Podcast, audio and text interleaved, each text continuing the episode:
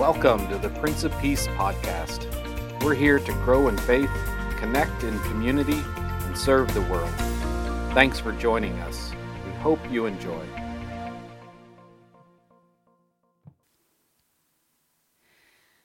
When I was on internship, a couple was leaving town for the weekend, and they needed someone to watch their dog and keep an eye on their house. They asked Brad and me if we'd be willing to stay at their house and look after everything.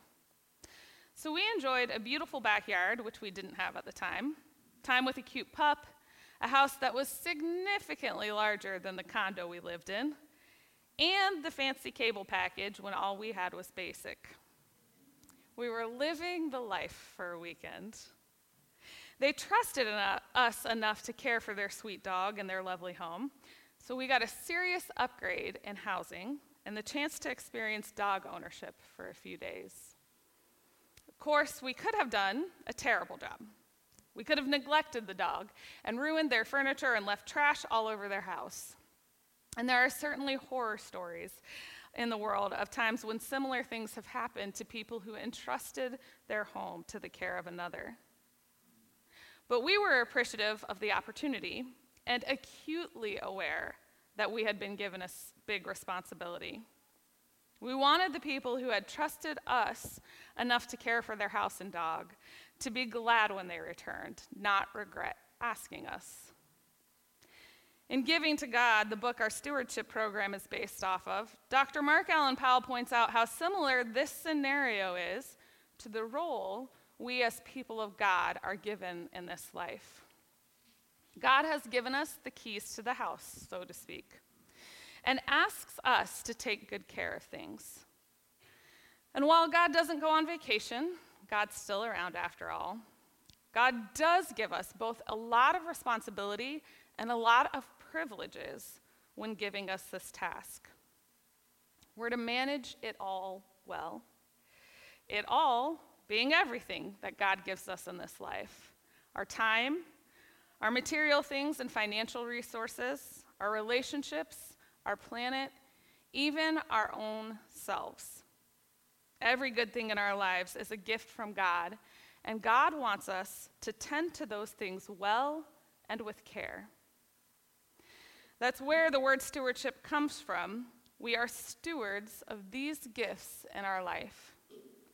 We don't really have any of it, it is all God's. And God has seen fit to give it to us for a time. God calls us to steward with generosity, to be generous in how we use every bit of our lives so that when people look at us, they see a glimpse of God's love in action. So we have a choice. Do we want to take care of these gifts well or not? I'm going to assume since we're all here at 8:30 on a Sunday morning, the answer is unanimously yes. Of course, we want to tend our relationships well. Obviously, we want to spend the days we've been given in ways that honor God. Yes, we want to use the money and other resources we have to help reveal God's kingdom on earth. To do so consistently, we need a firm foundation. The foundation of a life that stewards God's gifts well is faith. Generosity, at least how God calls us to live it out, is based on the belief that if we give to God first, God will provide the rest. This way of living assumes, as Powell writes, that when we relinquish control an, of an area of our life to God, it will get better, not worse. In today's gospel passage, Jesus reminds us not to worry about our life, what we will eat or what we will drink, or about our body, what we will wear. Now, I'm fairly committed to worrying about something a lot of the time. I'll find a reason to worry if nothing obvious presents itself. That is never a problem for me. So it makes sense that Jesus would tell me to stop worrying because I certainly spend too much of life worrying about things that are ultimately pretty inconsequential. But telling us to stop worrying about food and clothes and drink those are consequential. These are our most basic needs. And it seems like, to my little worrying heart, that it might actually be good to worry about those sorts of things. And yet, Jesus tells us not to worry about even these important things because God knows that we need them. And since God knows that we need them, God will provide them. We are just to seek first the kingdom of God and his righteousness, and these things will be given to us as well. God gives us a measure of control over certain things in our lives and then asks us to trust God enough to live in the ways that God recommends, commands actually, instead of thinking that we know better. Our focus this week is that generosity is an expression of our faith. And this is part of what that means. In order to live in ways that reflect God's generosity, we have to believe both that God is generous and that God's generosity will sustain us. Then we let those beliefs guide our decisions on how we manage what we've been given. It's not that people without faith can't be generous, or that if we are experiencing doubt, we'll lose our capacity for generosity. It's more that our faith powers our efforts to grow in generosity and acts of generosity and God's ensuing provision, those help us grow in faith. It's a good system God has worked out. So, what would it look like to give control over to God? If you can imagine God looking over the monthly budget, where would you see God making changes? Would you end up with less money? Powell points out that some certainly have, but some have ended up with more. What about your calendar? Where would God gently suggest that maybe you spend less time here and more time here? Your relationships, how you interact with others. What would God say about how we care for the people that God has placed in our lives? It might be my own insecurities, but when I imagine God looking over how I steward my life, I imagine a lot of changes. And not necessarily an angry response from God, but maybe a disappointed response from God. Now, there's definitely room for improvement on how I steward the gifts in my life, and I will not pretend otherwise. But sometimes, I think we need to allow ourselves to see where God is well pleased with us.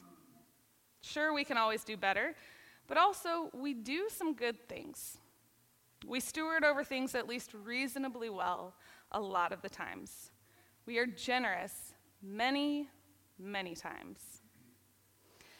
Powell writes God named us stewards for a reason. God sees in us the potential for vibrant, generous living, and God knows that we are capable of it. Sure, it's with God's help, but we are capable nonetheless. So maybe if we could hear directly from God on our specific budgets and bank accounts, calendars and relationships, all of it, we'd hear that God is well pleased to see where we are being generous. Those areas where we can grow. Maybe God would excitedly point out opportunities to be generous in new ways. And God would do so knowing that not only would it help others, it would help us. We find ourselves with more contentment and more joy as we expand our capacity for generosity. Generous living is the best way of living. When we are generous with our time and our resources and our forgiveness and our kindness, our lives truly are better than they would be if we weren't as generous. God knows that salvation, redemption, it looks like a generous life. And that when we are generous, we learn to become content in all things, as Paul wrote in today's passage from Philippians.